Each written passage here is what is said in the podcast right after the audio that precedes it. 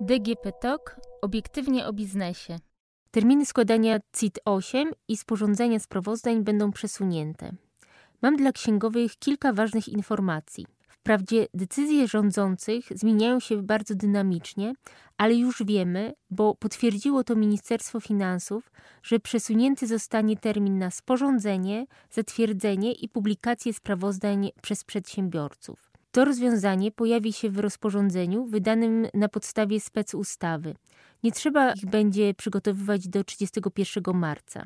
Ze specustawy wynika natomiast, że jednostki finansów publicznych, np. samorządowe, budżetowe, fundusze celowe, prokuratury i sądy będą miały dużo więcej czasu na sporządzenie i przekazywanie sprawozdań budżetowych oraz sprawozdań finansowych. Terminy zostaną im wydłużone o 30 dni, licząc od dnia odwołania stanu epidemii lub stanu zagrożenia epidemicznego w związku z koronawirusem.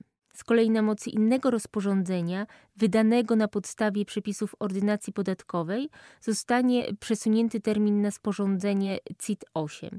I tak, do 31 maja 2020 roku zostanie przedłużony termin złożenia zeznania i zapłaty podatku dla wszystkich podatników CIT. Wyjątkiem będą podatnicy osiągający wyłącznie dochody wolne od podatku na podstawie artykułu 17 ust. 1 ustawy o CIT, czyli np. szpitale, jednostki naukowe oraz organizacje pożytku publicznego, dla których przychody z działalności pożytku publicznego stanowią co najmniej 80% wszystkich przychodów. Im termin zostanie przedłużony do 31 lipca. Do końca maja ma być też czas złożenia PIT. Wspomniałam o tym w ostatnim podcaście. Można go odsłuchać na stronie podcast.gazetaprawna.pl.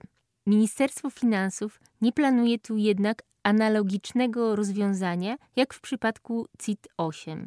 Minister y, zaniecha poboru odsetek za zwłokę, jeżeli zapłata podatku nastąpi do końca maja 2020 roku. Przypomnę też, co mówiłam w ostatnim podcaście, że zeznania PIT-37 i PIT-38 wypełnione przez skarbówkę w ramach usługi Twój e-PIT zostaną automatycznie uznane za wysłane wraz z upływem terminu na ich złożenie, czyli 30 kwietnia 2020 roku. Ma być jednak wprowadzona możliwość skorygowania tego zeznania do końca maja bez konsekwencji i z możliwością wpisania organizacji pożytku publicznego, której chcemy przekazać 1% podatku. Ale to nie wszystkie terminy, które zostaną przesunięte. Wiele zmian w tym zakresie zawiera specustawa.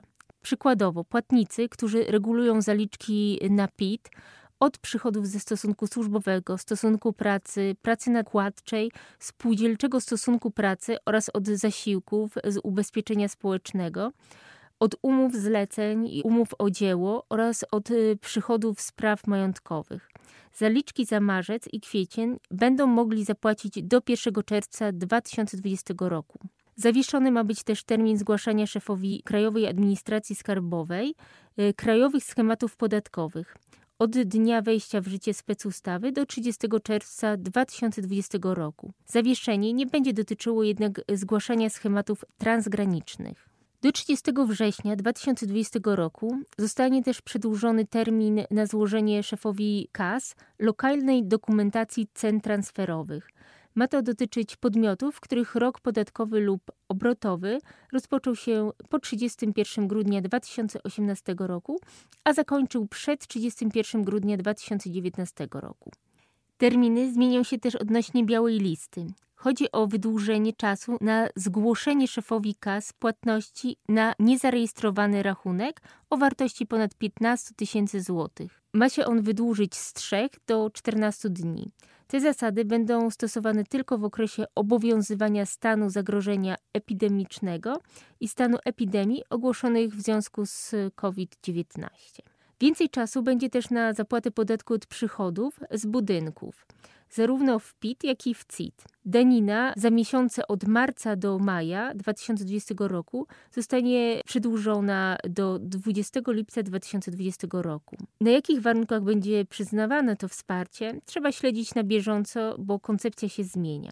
Wielu podatników zastanawia się też, co z podatkiem od nieruchomości. Tutaj radni będą mogli w uchwałach przedłużyć grupom przedsiębiorców terminy płatności rat podatku od nieruchomości za kwiecień, maj i czerwiec do 30 września 2020 roku. Będą też mogli nawet zwolnić niektórych podatników z części podatku za 2020 rok. Ważne też, że przesuną się terminy wejścia w życie przepisów dotyczących nowych JPK oraz matrycy. Wszyscy przedsiębiorcy nowe struktury, które będą łączyć jednolity plik kontrolny z deklaracją VAT, zastosują od 1 lipca 2020 roku. To oznacza, że dla małych i średnich przedsiębiorców nic się nie zmieni. Od 1 lipca 2020 roku, a nie jak wynika z obecnych przepisów, od 1 kwietnia ma wejść w życie nowa matryca VAT. Wówczas też zaczną obowiązywać wydane już wiążące informacje stawkowe. Zostanie również odroczony do końca 2020 roku podatek od sprzedaży detalicznej. Dotychczasowe przepisy zakładały, że sklepy, głównie wielkopowierzchniowe, będą go płacić już od lipca 2020 roku.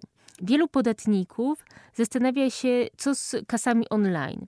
Kolejna grupa przedsiębiorców bowiem będzie musiała zacząć je stosować od 1 lipca 2020 roku.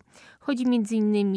o pensjonaty, hotele czy stacjonarne placówki gastronomiczne. Na razie specustawa nic o tym nie mówi. Ministerstwo Finansów też nie zapowiadało tej zmiany.